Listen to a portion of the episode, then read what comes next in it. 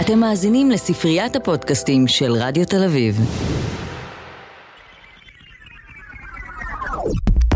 האינטרס הכלכלי, הפודקאסט הכלכלי של המכון הישראלי לדמוקרטיה עם רועי קץ ואדריאן פילוט.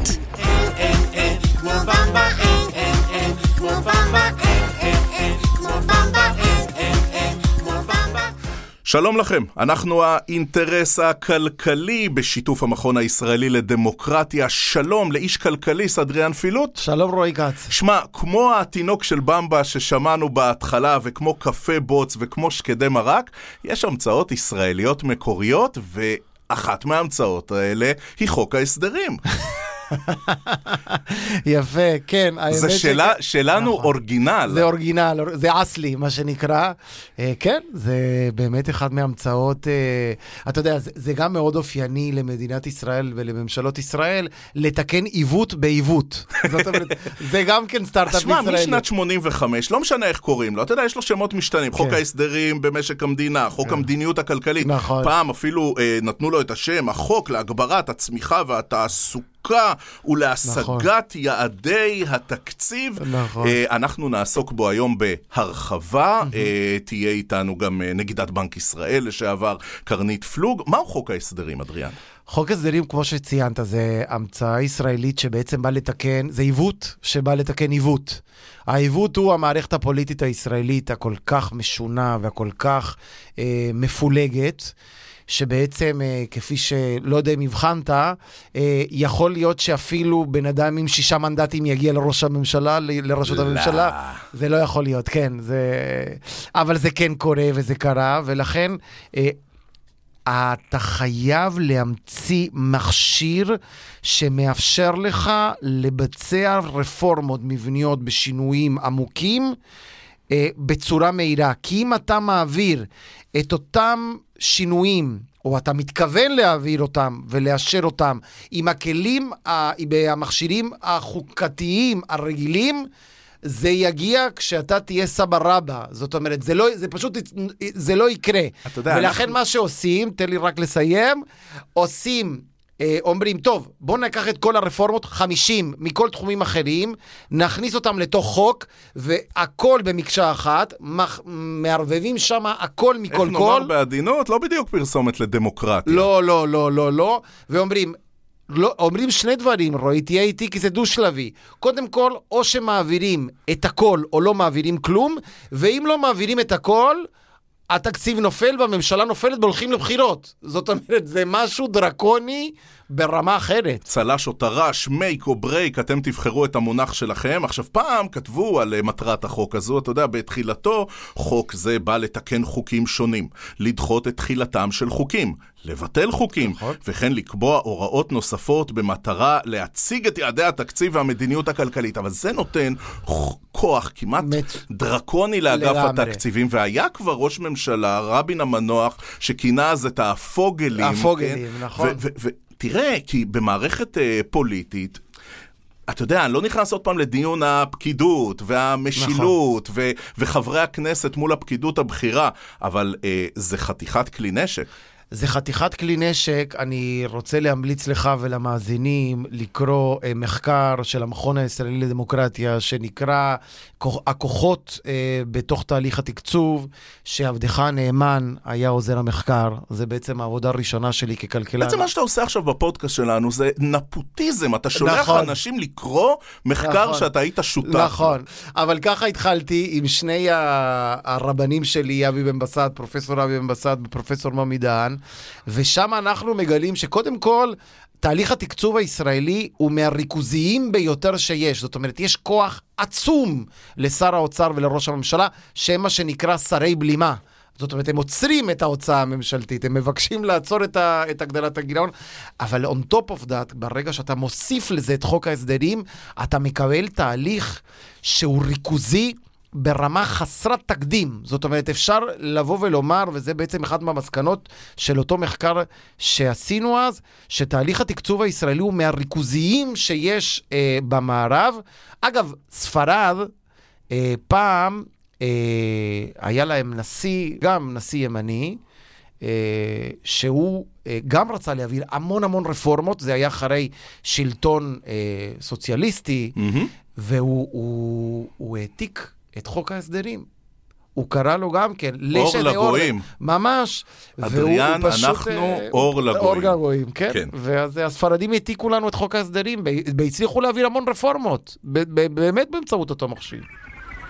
האינטרס הכלכלי. עכשיו רוצים להעמיק עוד, גם בחוק ההסדרים, גם באתגרים הכלכליים והפוליטיים. אומרים שלום לפרופסור קרנית פלוג, לשעבר נגידת בנק ישראל, היום סגנית נשיא למחקר במכון הישראלי לדמוקרטיה ומרצה באוניברסיטה העברית. שלום פרופסור. שלום לכם. אנחנו עוסקים בשימוש, בתקציב, בחוק ההסדרים, ככלי שהוא במידה מסוימת מעט אנטי-דמוקרטי. מה מחביאים לנו שם כל פעם מחדש? זה כלי שמצד אחד, כמו שאתה אומר, הוא בעייתי מבחינת התהליך של החקיקה. מצד שני, מנסים להעביר שם דברים שמאוד מאוד קשה להעביר בחקיקה רגילה. לא ממש מחביאים, אבל זה נכון שהזמן והאנרגיה שמוקדשת לדיון בחוקים שנכנסים תחת הכותרת חוק ההסדרים הוא זמן קצר יחסית, הוא תהליך מהיר, והוא באמת במובן הזה לא עובר את תהליך החקיקה עם כל הדיון המתבקש. הצד השני של זה, זה שיש הרבה מאוד דברים שלא מצליחים לעבור בתהליך החקיקה הרגיל, בגלל קבוצות כאלה ואחרות, אינטרסים כאלה ואחרים, והדרך היחידה שאפשר להעביר אותם זה במסגרת חוק ההסדרים. עכשיו, חוק ההסדרים הנוכחי, מה נמצא במחלוקת? כמעט כל דבר נמצא במחלוקת. אם זה לא היה במחלוקת, זה לא היה מגיע דרך חוק ההסדרים. יש למשל חשיפה ליבוא ותחרות, כלומר הקלה בעצם של יבוא, בין אם זה באמצעות תקינה שמסתמכת על תקנים בינלאומיים, ובין אם זה הורדה של המכסים. זה הזמן להזכיר, קרנית, שבזמנו, אני חושב שאפילו גם כן, לבטח בתקופה שאת היית מנהלת מחלקת המחקר של בנק ישראל, משרד האוצר נהג לקחת את דוח בנק ישראל, להסתכל על כל ההמלצות, מדיניות של בנק ישראל, והיה הופך את זה לרפורמות. זאת אומרת, כלכלני בנק ישראל לקחו חלק מאוד משמעותי במהלך ההיסטוריה הכלכלית של ישראל, בעיקר אחרי תוכנית הייצוב, בעיצוב המדיניות המקרו-כלכלית. אני חייב לשאול אותך, הרי קרה משהו ב-2020, היה לנו איזה אירוע של פעם ו-102 שנה, מה מבחינת סדר העדיפויות, איך משבר הקורונה היה צריך להשפיע על סדר העדיפויות הלאומית או פחות? אני חושבת שבואו נפריד רגע את חוק ההסדרים ואת התקציב. אין ספק שבנוגע לסדרי עדיפויות בתקציב, אלה היו צריכים להיות מושפעים, ואני מקווה שיושפעו, מהעובדה שהיה לנו את המשבר בקנה מידה באמת עצום.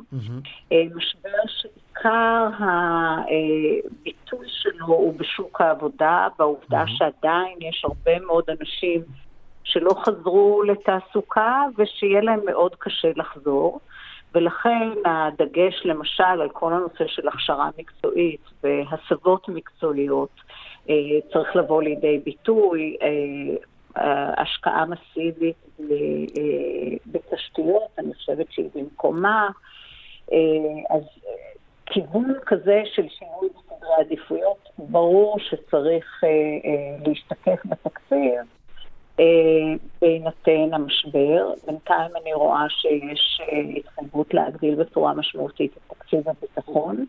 לגבי הרפורמות, אז אני חושבת שהצורך להעביר רפורמות נעשה יותר אקוטי, כי אנחנו נמצאים בעצם בתקופה שבה אנחנו יותר רחוק מהתוצר הפוטנציאלי, מאיפה שהיינו רוצים להיות, ולכן אם אנחנו נצליח להעביר רפורמות שישפרו את הפריון ולכן יתמכו בצמיחה יותר מהירה, זה יכול לעזור לנו ביציאה מהמשבר.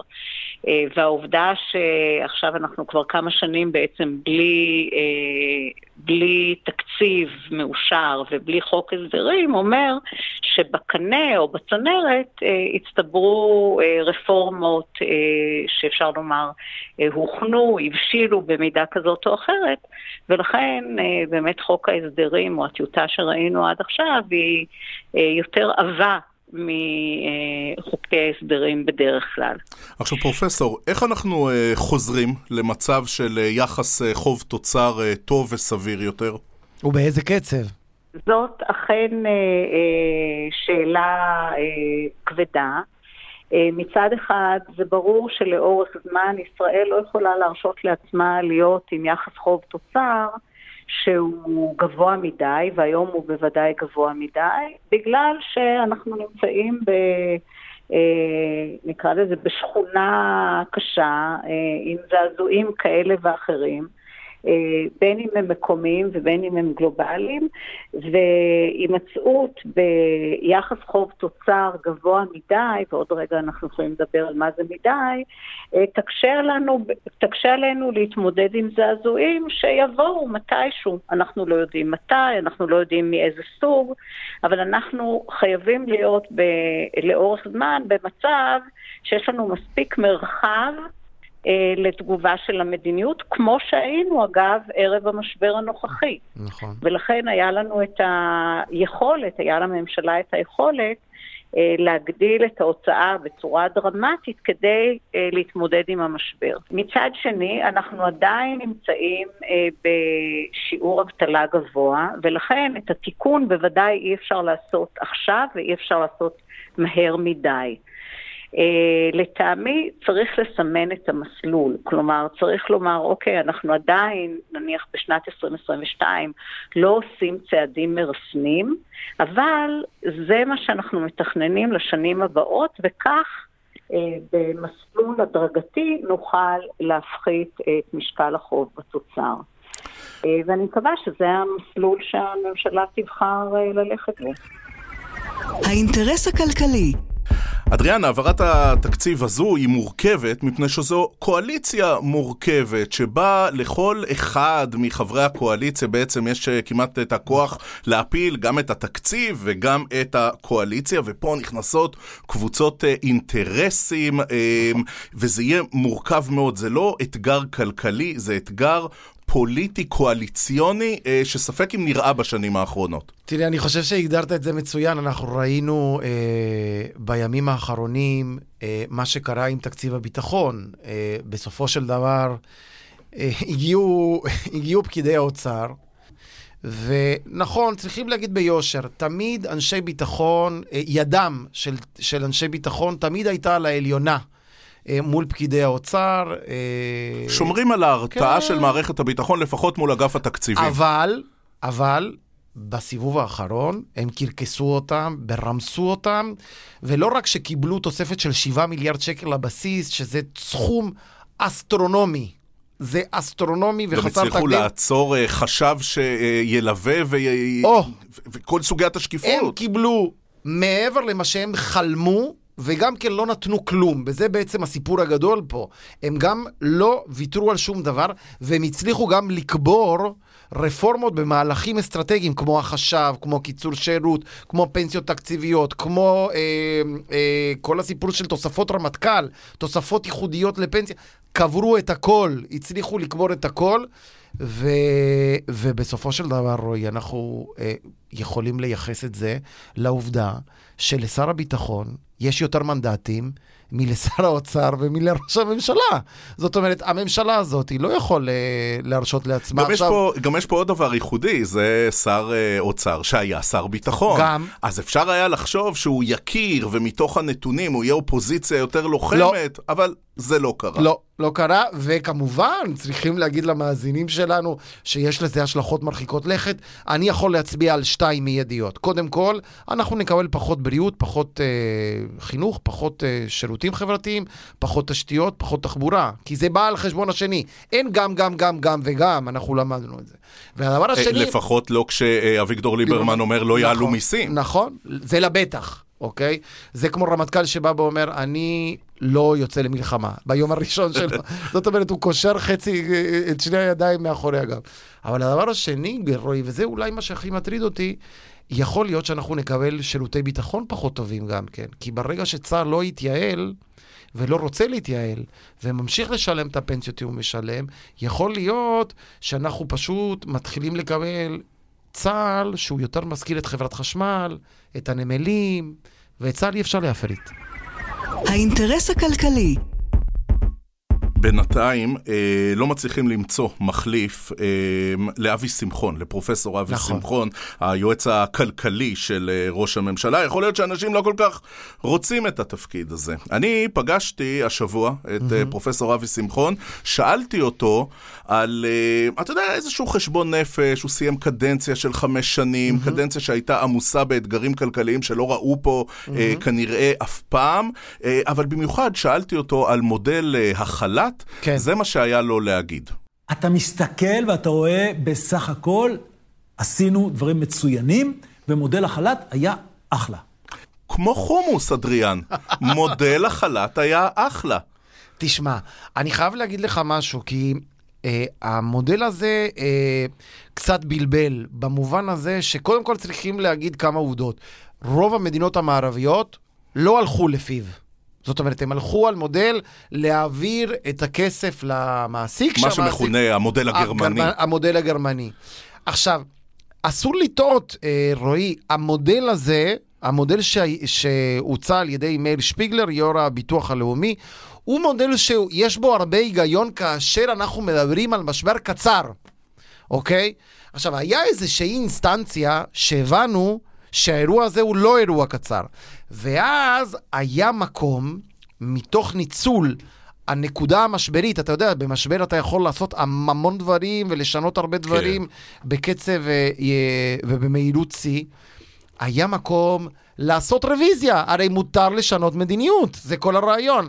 ואז הם לא רק שאמרו, אנחנו ממשיכים עם החל"ת, אלא הם אמרו, אנחנו ממשיכים עם החל"ת עד יוני 2021. ללמדנו שבמדינת ישראל מה שלא הולך בכוח, הולך בעוד יותר נכון, כוח. נכון, ומה הייתה התוצאה של זה, רוי? אתה ראית שיעור אבטלה של 10-11% ו130,000 משרות פנויות, שיא כל הזמנים. האינטרס הכלכלי.